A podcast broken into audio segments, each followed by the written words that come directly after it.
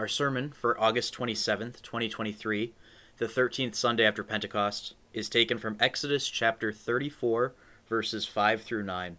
And the theme of our sermon is God's Church Takes His Name. From Exodus chapter 34, the Lord came down in a cloud. He took his stand there with Moses and proclaimed the name of the Lord. The Lord passed by in front of him and proclaimed, the Lord, the compassionate and gracious God, slow to anger and overflowing with mercy and truth. He calls their children and their children's children to account for the guilt of the fathers, even to the third and the fourth generation. Moses quickly bowed to the ground and worshipped. He said, "If I have now found favor in your sight, Lord, please let the Lord go along with us. Although this is a stiff-necked people, pardon our guilt and our sin, and accept us as your possession." The word of the Lord. While it is by no means required, it's a long-standing tradition that a wife takes her husband's name. She does this not to make herself less in some slavish way, but to show that she is becoming one with her husband. This is not a contract. This is the start of a new life together. This same picture of marriage is used plenty of times in the Bible. The capital C Church, all believers of all times and in all places, it's described as the bride of Christ. Paul, in his letter to the Ephesians, describes this husband-wife and Christ-church relationship in beautiful detail. The wife submits to her husband as the church submits to Christ. The husband loves his wife like Christ loves the church, willing to make all of the sacrifices in the world to make her holy and special. That picture of a bride and bridegroom might be especially worthwhile as we dig into this section from Exodus today. Many people will wonder who God is. And throughout history, people have come up with plenty of ideas about who he is and what his name represents. What we discover, though, as we read, is that God tells his church his name so that she knows his name and she uses his name. The section picks up not long after Moses comes down from Mount Sinai with the Ten Commandments. And what does he find? The people have made a new god for themselves, a golden calf. In his anger, he breaks the tablets. He becomes enraged with the people, grinds the golden calf up, and makes the people drink the bits of gold that he's now scattered over the water. Soon God calls him back up the mountain to receive the Ten Commandments again. The people had turned their backs on God. They had become a stiff-necked people.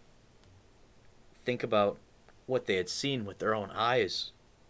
They had watched the 10 plagues batter Egypt back and forth. God had parted the Red Sea so that they could walk on dry ground. He had provided them with manna and quail as they traveled through the wilderness. And all of this stuff had happened over the course of just a few months. But when Moses disappeared up the mountain to receive God's law, their trust in God fell apart. The problem was they didn't realize who God was. They expected him to act just like them, jumping to conclusions and acting brashly. So in their minds, it was time for them to find a new God. Now, after all of this, when Moses has come back down the mountain to see their idol, when he's told them off for their rebellion and pleaded with God on their behalf, the Lord comes to Moses and proclaims his name. It seems like such a strange thing to do. But in telling Moses who he is, God is showing his response to the sins of his people. Just like any name, God's name defines him.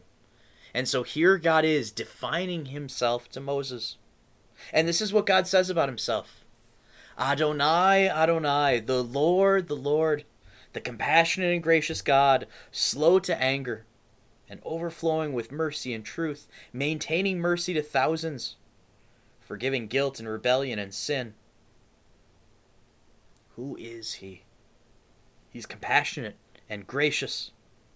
He's the one who had rescued his people from slavery and had provided for their every need that they had in the wilderness. He's slow to anger. They had just gotten caught cheating on God with a God that they themselves had made. And his patience is off the charts. And then think about how patient he would be going forward. How many prophets did he send throughout Israel's history to warn them to turn away from their sin, to turn back to God? He's overflowing with mercy and truth. His mercy is more than could ever be expected. Each word that comes from his lips is true. It's hard for us to trust anything without first verifying it. We live in a world full of lies. But that's not the case with God, the one who doesn't need to make his words match with reality because he created all of reality with his words. He maintains mercy for thousands. This is not just for a few, but it's for the whole lot. He forgives guilt and rebellion and sin. The only way to remove sin is to have God remove it himself.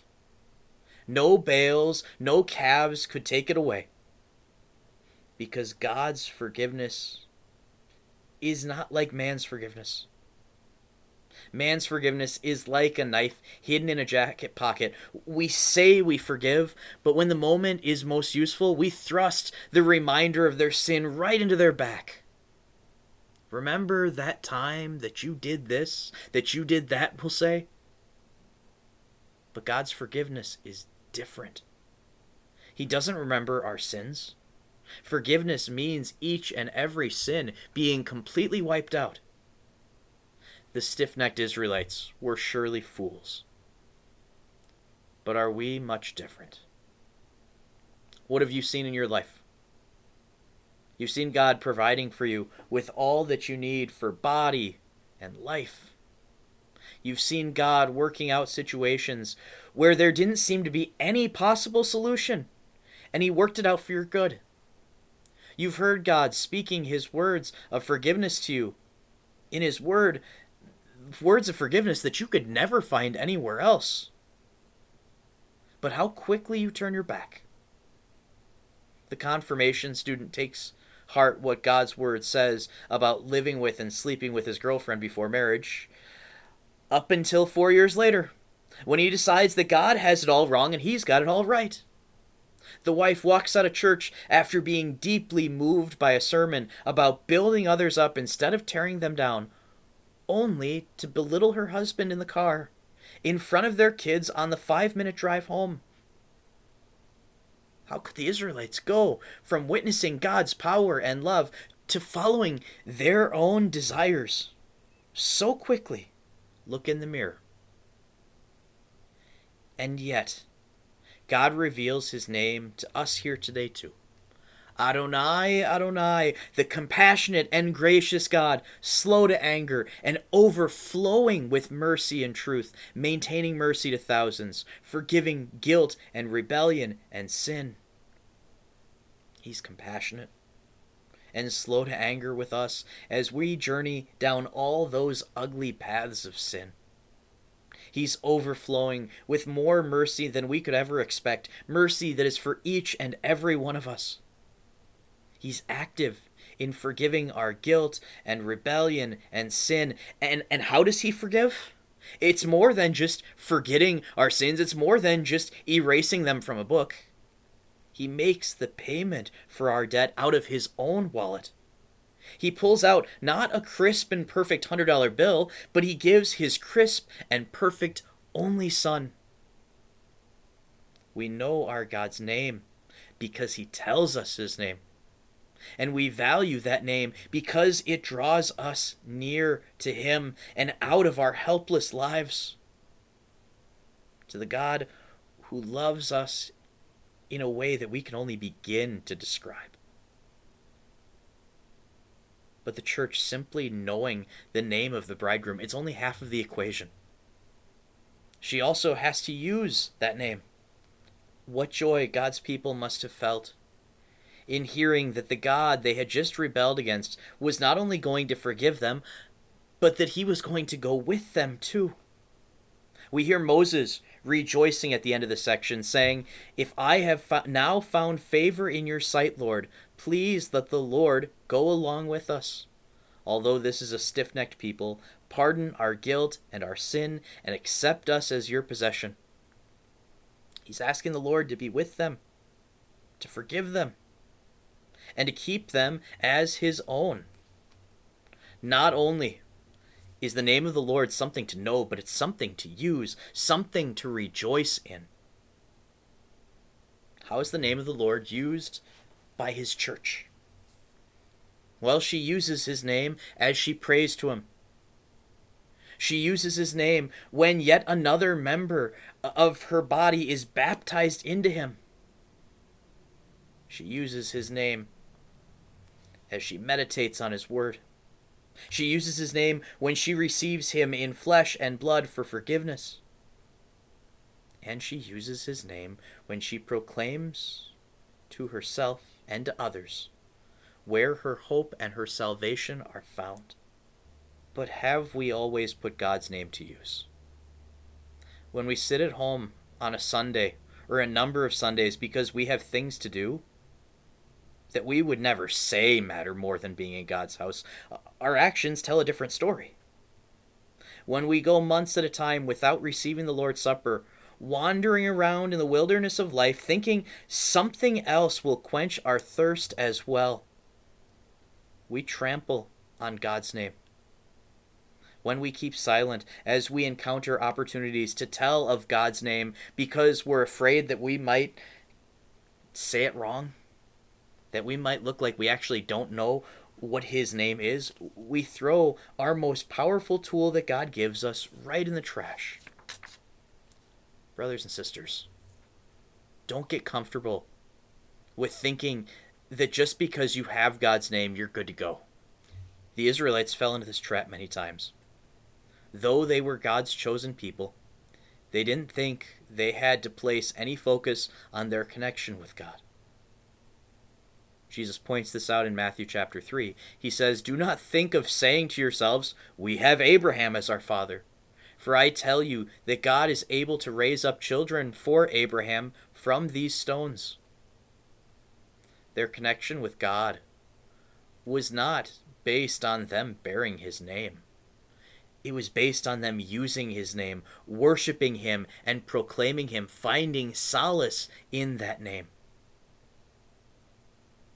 Satan has set the same traps up for you and me too. He whispers plenty of times in our ears, "Trust your gut and do what you think is right." The Bible is long and so hard to read. Or he'll say, "You don't need to go to God to repent and be forgiven. God knows your heart has been in the right place the whole time." Or he'll say, "Your faith is private. You don't need to share it with anyone or go to church to be affirmed." Friends, don't buy into these lies. God gives you his name so that you can live in his name. The bride of Christ, the church, can't help but using his name. She uses it to be reminded of all that God has done and promises to do for her still yet. She uses it because she knows she exists in a world full of unfaithful and failing husbands, false gods that promise all kinds of happiness, happiness that they can't provide. She wants those lost souls to have what she has, the God who is patient and forgiving and always with her. Dear beautiful and radiant Church of Christ, remember who God is. Remember what that makes you. And don't be shy about letting others know too. Amen.